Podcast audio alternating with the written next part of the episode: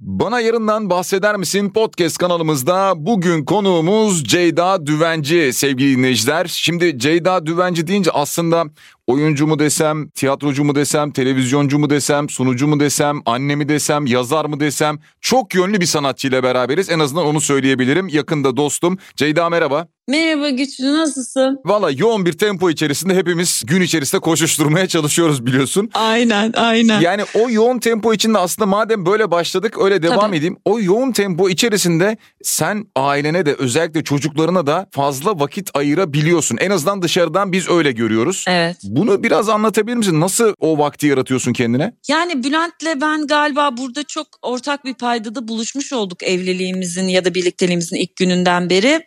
Çünkü çok çocuk odaklı hayatı tercih ediyoruz her zaman. O tabii kişisel olarak bazen böyle şey yapıyor.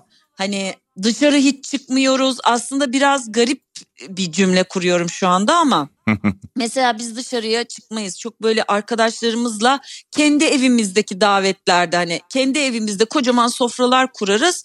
Bütün görüşmelerimizi ve sohbetlerimizi orada yapmaya gayret gösteririz ama yıllar geçti hani 7 yılın sonunda özellikle pandemide fark ettik ki biz hiçbir arkadaşımızın evine gitmiyoruz. Hiç kimsenin davetine icabet etmiyoruz. Böyle bir kötü de hissettik bir yandan. Hmm. Ama işte orada bir karar vermen gerekiyor. Ee, ve biz de hani şöyle bir yere geldi mesele. O karar anı şu oldu. Çocuk odaklı yaşamak istiyoruz. Çocuk odaklı yaşamak istediğimiz için de bazı fedakarlıklar, vazgeçişler söz konusu oluyor. E şimdi tabii Ali 4 yaşını geçti, Melisa 10 yaşında, evin hmm. düzeni bir şekilde kuruldu. Şimdi diyoruz ki mesela haftada bir gün evet yani bir arkadaşımıza biz gidelim. Hani bir şeye de biz icabet edelim. Oradan da açığı kapatalım. E, çünkü şunu keşfettik biz. Çocuklarımızla vakit geçirmezsek, gün içinde onlara dokunmamış bir günü geçirirsek biz iyi hissetmiyoruz birey olarak. Hmm. Evet bireysel bir karakterden kaynaklı öyle tahmin ediyorum değil mi? İkinizde de evet, bu var o zaman. Var ikimizde yani biz hani özellikle Ali'yi mesela hani Melisa'da da böyleydi ama Melisa artık büyüdü. Ama Melisa'yı büyütürken de böyleydi. Ee, Melisa 3 yaşındaydı biz hayatımızı birleştirdiğimizde ve biz her gece yani Melisa uyumadan önce mutlaka kitabını okur sarılır öper yatırırdık. Ta ki Melisa artık istemiyorum ben yatağıma kendim yatacağım diyene kadar. Aynı şey Ali için de geçer yani birimizden ikimizden biri muhakkak Ali'nin yanında eşlikçi olacak. Yoksa iyi hissetmiyoruz. Hmm. Mesela turneye gidiyoruz işte hanımefendi için iki gün. Döndüğümüzde böyle iki gün evden çıkmak istemiyoruz. O açığı kapama hali. Biraz tabii dediğim gibi garip gelebilir. Ya bu da ne bağımlılık yani duygusu yaratabilir ama biz buradan besleniyoruz. Yani onları gördüğümüz zaman, yanında olduğumuz zaman. Sizi bu mutlu ediyor yani neticede. Evet çünkü diyoruz ki büyüyecekler ve istemeyecekler, büyüyecekler ve gidecekler. Yani o zamana kadar en olabildiğince yanlarında olalım gibi bir hal aslına bakarsan. Ama Ceyda bir yandan şunu da görüyorum yani sadece böyle bir yanlarında bulunuyor olmak için vakit geçirmek değil Aynı zamanda e, küçük yaştan itibaren de ciddi şekilde eğitimler de veriyorsunuz bir yandan. Yani eğlendirirken eğitim de veriyorsunuz. Onun da farkındayım ben Bülent'le beraber. Bu bir yandan da erken yaşta dil öğretme gibi bir durum da var. Çocuklar mesela erken yaşta yabancı dili öğrenebiliyorlar mı? Nasıl öğreniyorlar? Biraz bunları da anlatır mısın bize? Yani tabii ben buralardan uzman değilim. Sadece galiba güçlü şunu söyleyebilirim. Biz hayatın içine katıyoruz onları. Şimdi tabii ne oldu? Biz çocuklara düşkün e, yaşamayı sevdiğimizi fark edince evimizi ona göre kiraladık. Yani dedik ki biz evimizin içinde her şeyi yapabilelim. Zaten bizim hani dışarıda bir hayatımız yok harcadığımız bir para yok. Hani lüks tüketimi olan ebeveynler değiliz.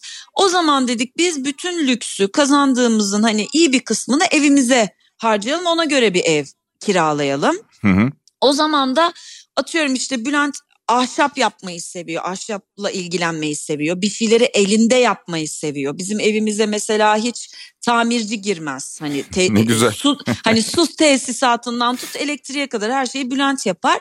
Ama öyle bir şey olmuş oldu ki Ali bunları görerek büyüdü babasıyla beraber. Hani babası dedi ki tut işte bu kerpeteni, tut bu işte ben de çok anlıyormuşum gibi kerpeten diyor hiç anlamıyorum.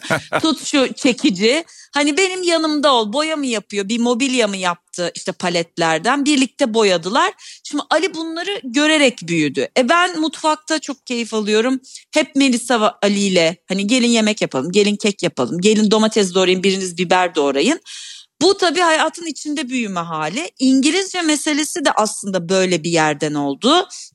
Çünkü Melisa'nın e, teşhisi sebebiyle biz hep her sene Amerika'ya gittik. Çünkü terapileri evet. Amerika'daydı. Şimdi Ali Melisa iki yaşındaydı Amerika'ya gitmeye başladı ve hani her sene bir ay Amerika'da geçirip yabancı terapistlerden terapi aldığı için o İngilizceyi öğrenerek büyüdü. Ama bunu ben yapmadım. Ben ne hmm. yaptım? İşte her sene bir ay Amerika'da ve işte orada geziyoruz. İngilizceyle doluyor kulağı hani kulak dolması derler ya e, yabancı dile. Evet. E ne yaptım? 11 ayda da çizgi filmleri İngilizce izlettim. Olabildiğince ben onunla İngilizce konuştum ve Melisa İngilizce bilerek büyümüş oldu.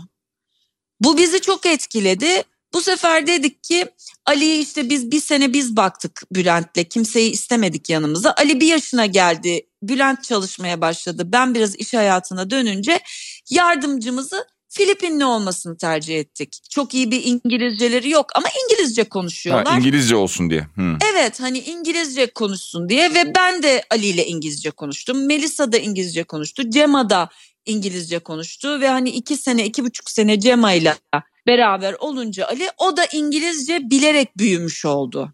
Hani hmm. biz böyle zorla İngilizce dersi vermek gibi değil artık şimdi işte doğru gramer öğrensin mesela Ali anaokula başladı. İşte online'da çok güzel bir program var. Oradan haftada iki gün canlı ders yapıyor bir İngilizle birlikte yani yabancı bir öğretmenle. Hı hı. Anaokulunda takviyesini alıyor. Bir altyapı var. Şimdi doğru grameri öğrenmeye başlamış olacak aslına bakarsan. Aslında bu tabii şimdi sen anlattıkça anlıyorum ki planlanmış aslında. Yani ama böyle bir ders şeklinde olsun diye değil de az önce senin söylediğin gibi yine hayatın içinden yani hayatla beraber devam ederken bir yandan bunlar öğrenilsin diye bir girişiminiz olmuş ki evet. tutmuş gibi de görünüyor. Biraz önce sen Melisa'dan bahsederken ben bir yandan tabii yakından biliyorum sen de sürekli bir destek ve mücadele içerisindesin ve Amerika'ya da gidiyorsunuz zaman zaman. Serebral palsiden biraz bahsedebilir misin? Şimdi bir defa birincisi hiç bilmeyen için bir rica ediyorum lütfen nedir serebral palsi bunu. İkincisi ülkede farkındalık oluşturmak için ne gibi görevler düşer bize bir de onu anlatabilir misin? Yani tabii gene uzman bir yerden değil deneyimsel bir yerden bunu söyleyebilirim. Tabii. Serebral palsi erken yaş dön- döneminde yani ilk 4 yaş aslında yanlış bilmiyor isem uzmanların söylediği ilk 4 yıl içinde beyin deformasyonu sebebiyle yaşanan gelişim geriliği oluyor. Yani bedensel, zihinsel olabilir hı hı. bu. E, ama hani belli bir yaştan sonra gördüğünüz beyin deformasyonu serebral palsi sayılmıyor. Belli bir yaş öncesi beyinde hmm. olan bir deformasyon ama bu o kadar kişiye özel ki çünkü zaten beyin yani nörobilim çok e, böyle gelişiyor her gün. Her gün ezber bozan e, yayınlar var ve çok heyecan duyuyorum onları araştırıp okumaktan ama gene de hani biz beyni çözdük kardeşim yüzde yüz budur dediğimiz kalp gibi mide gibi bağırsak gibi bir organ değil beyin. Her gün bir şey öğreniyoruz. Dolayısıyla senin beyninle benim beynim evet bölgesel olarak biliyoruz hangi bölgenin neye hizmet ettiğini ama e, hangimizin o beyninin o bölümü iyi çalışıyor, az çalışıyor, çok çalışıyor, yeterinden fazla çalışıyor. Bu çok kişiye özel. Dolayısıyla serebral palsi de çok kişiye özel bir tanı. Çünkü Melisa ile birebir aynı beyin kanamasını geçirmek, aynı şiddette geçirmek, aynı yerinde geçirmek hadi tuttu. Aynı şiddette, hmm. aynı beyin bölgesinde oldu ama zamanı atıyorum Melisa bir günlüktü beyin kanaması geçirdi. İki günde hmm. aynı bölümde bölgede beyin kanaması aynı şiddette farklı tezahür ediyor. Çünkü beyin 24 saat daha gelişmiş oluyor. Ya da işte o, o bölge belki hiç gelişmemiş oluyor, deforme olmuyor ama başka bir bebekte o bölge çok gelişmiş oluyor, deforme oluyor ve bir etkisi oluyor gibi gibi çok bireye bağlı bir şey serebral hmm. palsi. Ama hani en önemli şey ne? Erken bebeklik çağında olması gerekiyor. Beyin deformasyonu olmuş olması gerekiyor ve bunun bedende bir tezahürü olması gerekiyor. Anladığım kadarıyla çok büyük bir ilerleme kaydettiniz değil mi? Yani e, şükür diyelim biz en azından hani Melisa'nın deformasyonu karşılığında hani nöroloğunun dediğini tam söylemem gerekirse gördüğüm MR'ın karşılığı bu çocuk olmamalı. Yani bu MR'ın karşılığı Melisa değil der nöroloğu Serap Hanım. Dolayısıyla bu demektir ki hani bu e, MR'a göre çok daha kötü durumda olması gerekiyor. Bu çocuk hmm. bu MR'ın sahibi değil hani çok büyük bir gelişmesi var. Bu çok kıymetli bizim için çok mutluluk çok. verici bir şey. Yani şöyle tabii ki senin özelinde sizinle ilgili çok kıymetli bir yandan da bu tip durumları yaşayanlar için de çok değerli bir deneyim aslında. Evet. Yani bununla başa çıkmak, mücadele etmek, bütün hayata bunu yaymak, hayatın her alanına bunu katmak daha fazla demek ki gelişime yol açıyor ki bu açıdan çok önemli. Evet. Ceyda buradan şunu soracağım. Ee, bir başka yere geçeceğim ama vakitten dolayı. Taş kağıt makas atölyesi var. Bu atölyeyi kurdun. Hı hı. Bir bu atölyeyi biraz anlatır mısın bize? Bir de şu anda nasıl gidiyor? Hemen anlatayım. Bir önceki soruya küçücük bir cevap daha vereceğim. Ben birebir sorulara cevap vermiyorum bana arayıp ulaşmak isteyenlere. Çünkü çok şahsa münasır bir rahatsızlık olduğu için. Ama hmm. biz yolculuğumuzda deneyimlediğimiz her şeyi ben mutlaka paylaşıyorum sosyal medyada. Bu iyi gelir kötü gelir anlamında değil. Ben böyle bir şey buldum siz de bir bakın anlamında. Bunu bir netleştirmek istedim. Ne yapabiliriz demiştin serebral ile ilgili güvendiğiniz derneklere e, yardım yapabilirsiniz. Çünkü birçok çocuk hayatı küçücük bir dokunuşla değişmek için bekleyen birçok çocuk var. Dernekleri araştırıp güven duyduğunuz bir tanesine hani bir çocuğa bir yardım etmek bile çok kıymetli. Taş kağıt makasa gelince Taş Kağıt Makas Atölyesi bizim ebeveynlerle duygu durumları ve duygu durum değişiklikleri çalıştığımız bir atölye. Ben orada sadece organizasyon bölümündeyim. Daha kendi eğitimlerimi, bireysel eğitimlerimi tamamlamadığım için alanda uzman olarak çalışmıyorum. Ama içerik geliştirmek ve uzmanları atölye programları ile birlikte ebeveyn ve çocuklarla buluşturma üzerine organizasyonlar yapıyorum. Atölyeyi e, üniversiteden sınıf arkadaşım Aslı ile birlikte kurduk. Hı hı. Dolayısıyla finans bölümü ve koordinasyon Aslı'da iş geliştirme ve uzmanlarla ebeveynleri ve çocukları buluşturma bende. Ben sadece şu anda kitap kulübü yapıyorum. Duygu durumları ile ilgili kitaplar okuyoruz ebeveynlerle ve bunun üzerinden yolculuklar yapıyoruz. Ama eğitimlerimi tamamladığımda ben de içerik oluşturmaya başlayacağım. Salt hedefte şunu hedefliyoruz. Duygularını bilmeyen, duygularını doğru ifade edemeyen ve duygularını doğru ifade edemediği için de karşısındakine aktarım sağlayamayan bireyler doğru ilişkiler kuramaz. Önce kendi duygularımızı doğru tanıyalım. Sinirlendik ve endişelendik mi, öfkelendik mi, hayal kırıklığı mı yaşıyoruz? Bunu da birebir dile getirelim karşımızdakine. Çünkü hata yapmak hepimize mahsus. Bunu onarmak kıymetli. Ben sinirlendim ve kalbini kırdım. Aslında şöyle bir şey yaşadım ve sinirlendiğim için senin kalbini kırdım. Özür dilerim diyebilen ebeveynler ve bireyler oluşturabilmek ve bu noktada da duygularını tanıyan çocuklar e, yetiştirebilmek ve ilişkileri doğru güçlü kurabilmek, güven ortamı sağlayabilmek aile içinde. Taş kağıt makas atölyesi bunu hedefliyor. Peki yani senin yine deneyimlerinden soracağım ben bunu. Bu duygu durumunu aileler, ebeveynler diyelim anladılar. Çocuklarla bu iletişimi nasıl kuracaklar? Yani onlarla bu duygu yönetimini doğru kurabilmek için neler yapabiliriz veya nereden başlayabiliriz? Açıkçası ben zaten Kafa Radyo'da e, eğitim takviminde de bunu sıklıkla e, dile getiriyorum. E, en büyük yani çok seviyorum programımı çünkü aslında atölyede yaptıklarımız ve benim bütün eğitimlerden aldığım uzmanlardan öğrendiklerimi aktarabildiğim bir alan oluyor. Evet biz de Ali, çok seviyoruz programı. Ali geldi bu arada odaya. Bir dakika Ali'cim babana gider misin efendim? Çok iyi bir şey. Çok iyi bir şey söyleyeceğim. Çok iyi bir şey. Ay çok güzel koş geliyorum hemen. Yayındayım hemen öp tamam öp hadi bay bay. çok özür dilerim. Ya estağfurullah. Ee, e, şimdi şöyle bir hal e, bizim için önemli olan biz e, bu kadar çalışmanın sonunda şuraya geldik. Dürüst ebeveyn olmak ya da dürüst hmm. eş olmak, dürüst dost, dürüst dost arkadaş. Yani dürüst insan olmak aslında. E, Allah rahmet eylesin canım Doğan hocam hep hmm. derdi ki onarabilen insan olmak. Yani ben hep çünkü bu eğitimleri almaya başlayıp çocuk gelişimi okumaya başladıkça ben böyle en büyük kaygıda Doğan hocamı arardım hep. Ve derdim ki eyvah ben bu yaşa kadar çok büyük şeyler yapmışım çocuklarıma. Ne yapacağım ben? Nasıl düzelteceğim? Nasıl temize geçeceğim? Doğan hocam hep derdi ki Ceyda'm bunu fark ettin ya şimdi kapa telefonu Git çocuklarına ben bunları fark ettim özür dilerim bu yüzden yapmışım ben bunları. Hmm. Nasıl telafi edebilirim de. Yani geçmişte yaptığın hatanın da telafisi mümkün. Nereden başlayacağım demene hiç gerek yok. Nereden başlayacağımı fark ettiğin an hemen git ve çocuğunla tam doğan başla. Yani Bence bu çok kıymetli. Dürüst ebeveynlik ama evliliğin içinde de bu böyle. Yani karına, kocana, sevgiline, hayat arkadaşına ya ben bir şey yapmışım ve bunu şu an fark ediyorum. Halbuki ben o gün bambaşka bir şeyden çok gerilmiştim. Niye sana bunu yapmışım ki? Affet beni. Nasıl onarabilirim bunu diyebilmek. Hani aynı şeyi birey saydığın çocuğuna da yapabilmek. Bunu çok fark etmiyoruz herhalde günlük yaşam içerisinde. Yani neyi neden yaptığımızı çok fark etmiyoruz. Bir de bizde çok özür dilenmez. Yani evet. öyle bir toplumuz genel olarak. E, hiçbirimiz genelde özür dilemekten yana değilizdir. Maalesef. Aslında evet senin söylediğin gibi özür dilense zaman zaman ben de böyle şeyler yaşadım özür dilendiği zaman karşı taraf da daha olumlu ve daha yakın bir adım atabiliyor. Evet. Ama söylediğin gibi çok fazla özür dilemiyoruz biz genelde. Ben de öyleydim. Özür dilemeyi hiç bilmiyordum. Bülent'le öğrendim. Ben de böyle gerginliklerde, tartışmalarda kendini odaya kapayan e, ben şimdi çift terapisi eğitimleri de alıyorum. Stent Etkin'de bu duvar örme diye e, karşılığı var. Hemen duvar ören biriydim. Hep Bülent gelirdi ya yapma ne kadar senin canını acıtmak isteyebilirim. Seviyorum ben seni. Hani ben hmm. seni kırsam bile bu adam beni seviyor bunu isteyerek yapmıyordur de bir kere de oradan bak diye beni bayağı hani uzun zaman eğitti gerçekten.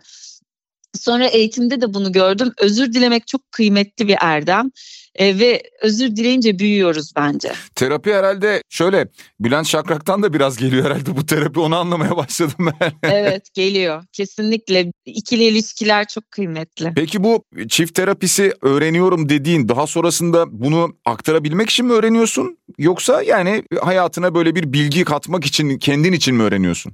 Aslında biraz kendim için biz çift olarak da çift terapisi alıyoruz bu arada. Hı hı. Çok kıymetli buluyoruz bunu.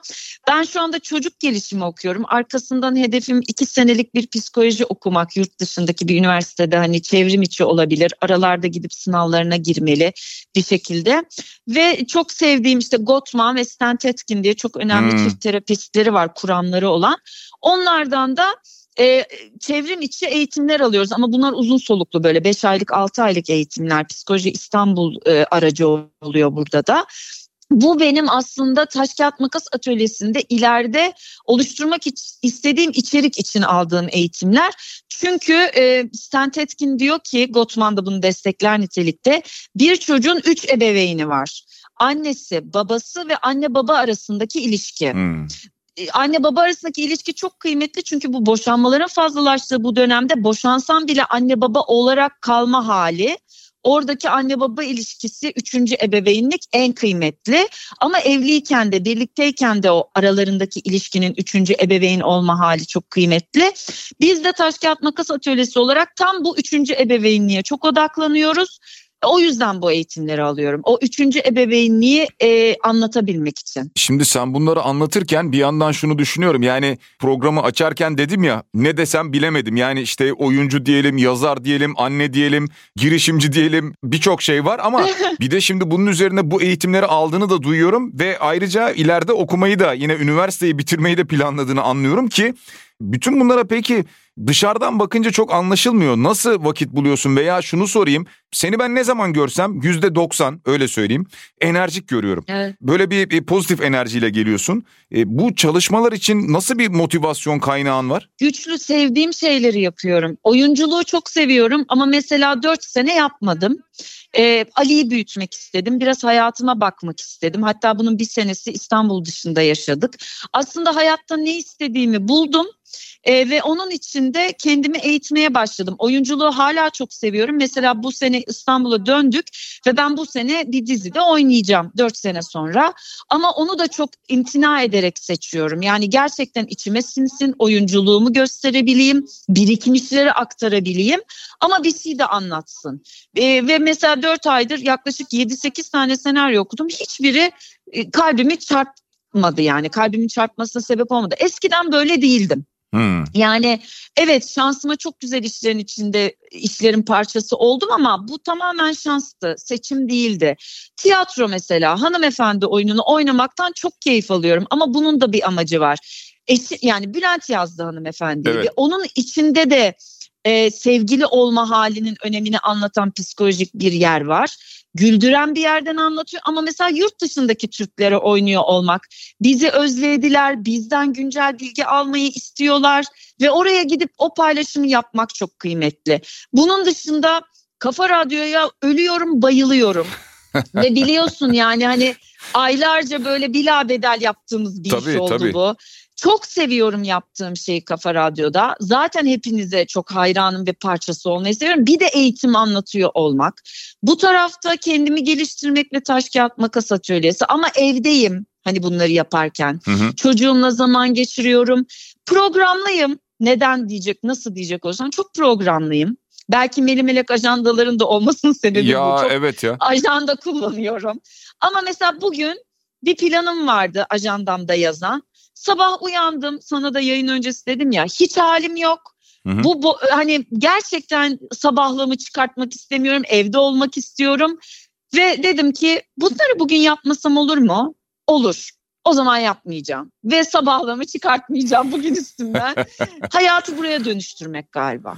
Evet yani bu aslında yine sen anlattıkça şunları anlıyorum ki bir şeylerin farkında olabilmekle alakalı yine ki bunu çok sık kullanıyorsun herhalde hayatında. Çünkü uyandığında mesela evet. eğer kendini kötü hissediyorsan neden kötü hissettiğini düşünmek, e, o günkü bir işe yapıp evet. e, yapmamayı karar vermek e, bunlar tamamen farkında olmakla alakalı şeyler. Ki bunun da farkındasın ve ne güzel ki öyle bir eş de bulmuşsun kendine. Evet. Birlikte böyle bir yolda ilerliyorsunuz. Tekrar ben bir çocuklara dönmek istiyorum. Tabii. Yani Ceyda Düvenci deyince akla gelen konulardan bir tanesi çünkü çocuk, çocukların eğitimi, insanların aklına hemen iyi bir ebeveyn o geliyor. Çocuklara okuma alışkanlığını da biz bu programda çok sık konuşuyoruz. Okuma alışkanlığını kazandırabilmek için yine hayatın içinde mi bir şeyler yapmaya çalışıyorsun? Evet kesinlikle. Bu arada teşekkür ederim sözlerin için ama ben şimdi yakın bir zamanda Taş Kağıt Makas Atölyesi'nin bir oluşumunda bir söyleşi yapacağım. Senin kadar anneyim aslında diyeceğim yani. Sen ne kadarsan bende gördüğün şey aslında sende var. Ben böyle düşünüyorum. Kitap meselesi de e, bunu hep söylüyorum. Benim zaten kendi başına 5000 kitaplık bir kütüphanem var. Ben bayağı e, lise sonunda para kazanmaya başladım. Beşiktaş yokuşunda bir kitapçı vardı.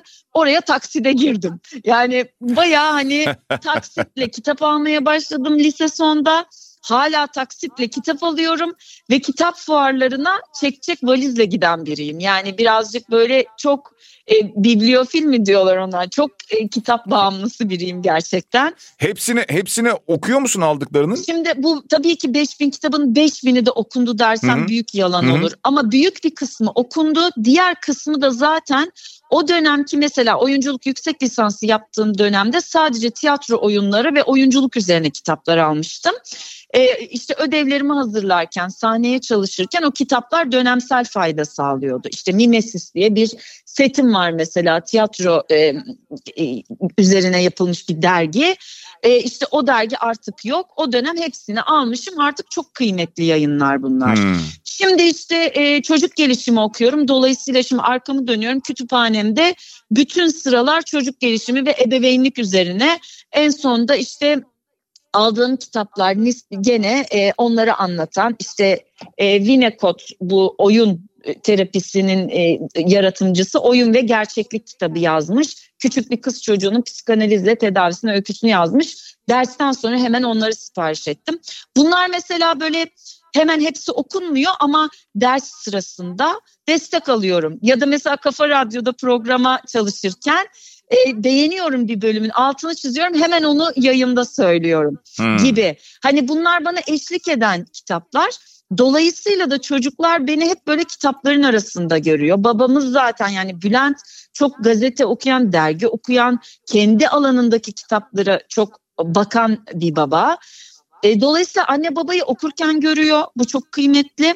İkincisi de hep söylüyorum evin her tarafında kütüphanemiz var. Bunun böyle illa büyük paralarla yapılmasına gerek yok. Plastik Montessori kütüphaneleri taşınabilir.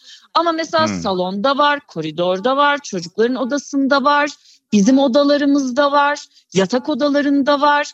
Döndüğü zaman hep bir kitap görüyor çocuk. Mutlaka görüyor. Bu çok önemli. Evet çok önemli çünkü şey yani genelde öyle derler ya aslında işte çocuğum, oğlum, işte evladım, kızım kitap oku demek yerine anne baba kitap okuyorsa, çocuk onu görüyorsa Tabii. oradan daha çok alır derler. Aynen. Ki bu da önemli. Yine o ortamı siz aslında bilerek veya bilmeyerek ama bilerek daha çok bilerek. oluşturmuşsunuz. Yani evet, bilerek oluşturmuşsunuz. Mutfakta bile kütüphanemiz var. Bütün yemek kitapları mutfakta.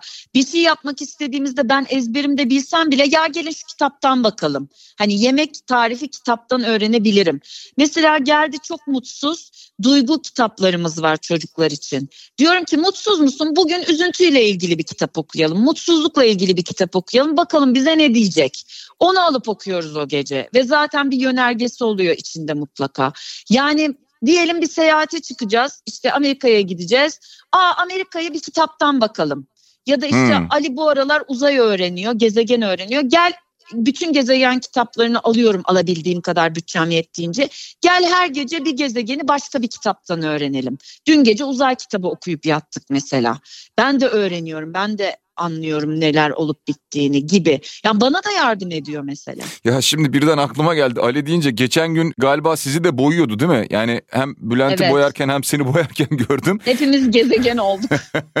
Güzel yani bir yandan böyle bir iletişim de var. Ceyda bu son bölüm içerisinde şunu sormak istiyorum. Şimdi bu podcast kanalının adı Bana Yarından bahseder misin? Evet. O nedenle biraz yarına dair, geleceğe dair bir şey sormak istiyorum. Eğitimle ilgili genel olarak çocukların eğitimiyle ilgili gelecekte bir takım şeyler değişecek değişecek mi? Örneğin e, şunları sormak istiyorum. Mesela bu yaşadığımız pandemi döneminde uzaktan eğitim girdi hayatımıza. Okula gitmemek gibi uzaktan eğitim alabilme ihtimali var. Çocukların e, bu uzaktan eğitime daha fazla yöneleceğini, ileride eğitimin buraya döneceğini, sınıfların belki daha çok ortadan kalkacağını fiziksel olarak Bunları düşünüyor musun veya bunlar duygu durumlarına nasıl etki eder sence? Ya bir uzman değilim güçlü ama e, hani tahminin ebeveyn olarak ve hani 4 senedir bu konuyla ilgilenen biri olarak sana iyi şeyler söylemeyi çok isterdim. Ama çok iyi şeyler söyleyemeyeceğim. Çünkü evet maalesef bir bireysellik başlıyor bence. Biz de şimdi mesela atölyede kolektif çalışmalara çok önem vermeye başladık. Çünkü çocuklara e, çocuklar bilmiyor kolektif olmak ne demek. Yani birlikte bir şey yapma hali. Çok kendi alanlarında kaldılar. O yüzden benim çok e, tedirgin olduğum yerler var. Maalesef çocuk gelişimi okuyorum diyorum ama göğsümü gere gere de bunu söyleyemiyorum. Çünkü çocuk gelişimi eğitimlerinin içeriği de beni çok üzüyor ve çok kaygılandırıyor. Yıl 2021 bunu sosyal medya hesabımda da paylaştım. paylaştım. Değişmesi için de her yerde bağıracağım yani sesim yettiğince. Ben 2021 yılında çocuk gelişimi son sınıf öğrencisiyim. 4 yıllık bir eğitim bu. Son sınıftaki dersimde bir uzmanın hala ödül cezadan bahsettiğini dinlediğimde çok üzülüyorum. Hmm. Hala eğitimin içinde çocuk yanlış bir şey yaptığında yüzünü e, duvara dönecek ve yaşı kadar dakika orada duracak ve iletişimi keseceksiniz gibi bir öğreti alıp sınavda da bunu böyle yapmazsam o okuldan mezun olmayacağımı biliyor olmaktan çok mutsuz ve üzgünüm. Ee, ve güncellenmemiş bu bilgilerin yani çocuk gelişimi konusunda bile güncellenmemiş bu bilgilerin pandemide güncellenmemiş olmasından da çok endişeliyim ebeveyn olarak. Çünkü iki sene pandemi daha bir senesi daha var bu işin sonra yeni normal dönemi var ve ben hani uluslararası platformda da çok ciddi böyle APA'ya üyeyim. Oradan eğitimler alıyorum. Amerika'nın Psikoloji Derneği'nin kurduğu e, internet hmm. sitesi. Travmaya bağlı farkındalık programına üyeyim yurt dışında. Orada eğitimler alıyorum ve birçok böyle çocuk gelişimci takip ediyorum yurt dışında. Onlar mesela çok güncel bilgiler veriyorlar. Ben mesela şimdi porno kültüründe çocuk yetiştirmek eğitimi alıyorum. Çünkü çocuklar bireyselleşti, evdeler, sürekli bilgisayar başındalar ve o bilgisayarın her yerinde porno kültürü var. Çocuğu içeri çekmek için. Orada ebeveyn hmm. olma hali. Mesela ülkemizde yok şu anda bu eğitimi veren bir yer ve buraya dikkat çeken bir yer. Biz taş kağıt makası olarak buradan bir dikkat çekmeye çalışıyoruz ve işte şimdi eğitim programları oluşturuyoruz. Ee, buradan yana sana gelecekle ilgili çok umutlu şeyler söyleyemem. Çünkü maalesef Hı. sisteme yapacak hiçbir şeyimiz yok. Ama şu umut ışığını eline verebilirim ya da bizi dinleyenlere. Ebeveyn olarak bize çok şey düşüyor. Hani en başta diyorduk ya çocuğu doğurmuş olmak için doğurmak ya da anne baba statüsüne sahip olmak için doğurma hali. Buradan ivedilikle vazgeçmemiz gerekiyor. Bir çocuğumuz var ve yepyeni bir normal var, yeni normal. Oraya onları hazırlayabilmek için önce kendimizi hazırlamamız gerekiyor. Burada dijitale yani dijital alanda ebeveyn olmak ve dijital alanda çocuk olmak konusunda çok büyük bilgiler almamız gerekiyor. Doğru adreslerden. Yani mesela Yavuz Samur'dan yani bu bilgiyi almamız gerekiyor. O eğitimleri hmm. almamız gerekiyor. E, bilgisayarları hemen ona göre güncellememiz gerekiyor. Telefonlarımızı güncellememiz gerekiyor. Ancak ebeveyn olarak çocuğumuzu koruyabilirsek beden algısı, beden saygısı, işte farklılıklara saygı göstermek, e, seçimlere, tercihlere saygı gösteren bireyler yetiştirmek. O zaman mesela porno kültüründen korumuş oluyoruz. E, bir erkek çocuğu kız arkadaşının bedenine saygı duyarsa, onun bedenindeki gelişmeleri regle olmasını bilir, buraya saygı duyarsa pornoya yanaşmıyor. Çünkü diyor ki niye ben başkasının bedeninden faydalanayım? Niye böyle bir yere hizmet edeyim? Kendi bedeninin mahremini anlarsa niye ben sosyal medya üzerinde ya da bu işte e, TikTok'larda, Snapchat'lerde onlara yapılan tekliflere karşı açık olmama hali bedenine saygı duyduğunda başlıyor gibi konuşursam 5 saat konuşurum. Buralardan çok korumamız gerekiyor. Yani buradan başlıyor eğitim artık. Anlattıkların her biri tek tek çok önemli. Gerçekten söylediğin gibi yani 5 evet. saati bile geçer. Çünkü her bir verdiğin geçer. başlık üzerine saatlerce konuşulabilir. Evet. Hatta zaman zaman böyle bazı sosyal medyada tuhaf böyle tepkilerin olduğu anlar da oluyor. Yani bazı konuları Türkiye'de açabilmek de zor oluyor. Ama yine de bunları birilerinin açması, anlatması gerekiyor ki evet. e, bu noktada da e, öncü isimlerden birisi olduğunu düşünüyorum. Evet. Çok dayak yiyorum evet. Ee, ya işte yani çok fazla sosyal medyaya bazen aldırış etmemek gerekiyor. Hiç önemli değil ya. Hı hı hı, aynen öyle. Ceyda çok teşekkür ediyorum katıldığın için sağ ol. Ben teşekkür ederim güçlü güzel olsun, yarınlar güzel olsun. Yani yarından bahseder misin? Şu anda bahsedemem ama yarınla ilgili güzel hayallerim var ve bu hayallerim için hep öyle bir söz var ya. Hı hı. E, bugün okuduğun, bugün izlediğin, bugün dinlediğin yarın senin hayatının aslında belirtisi.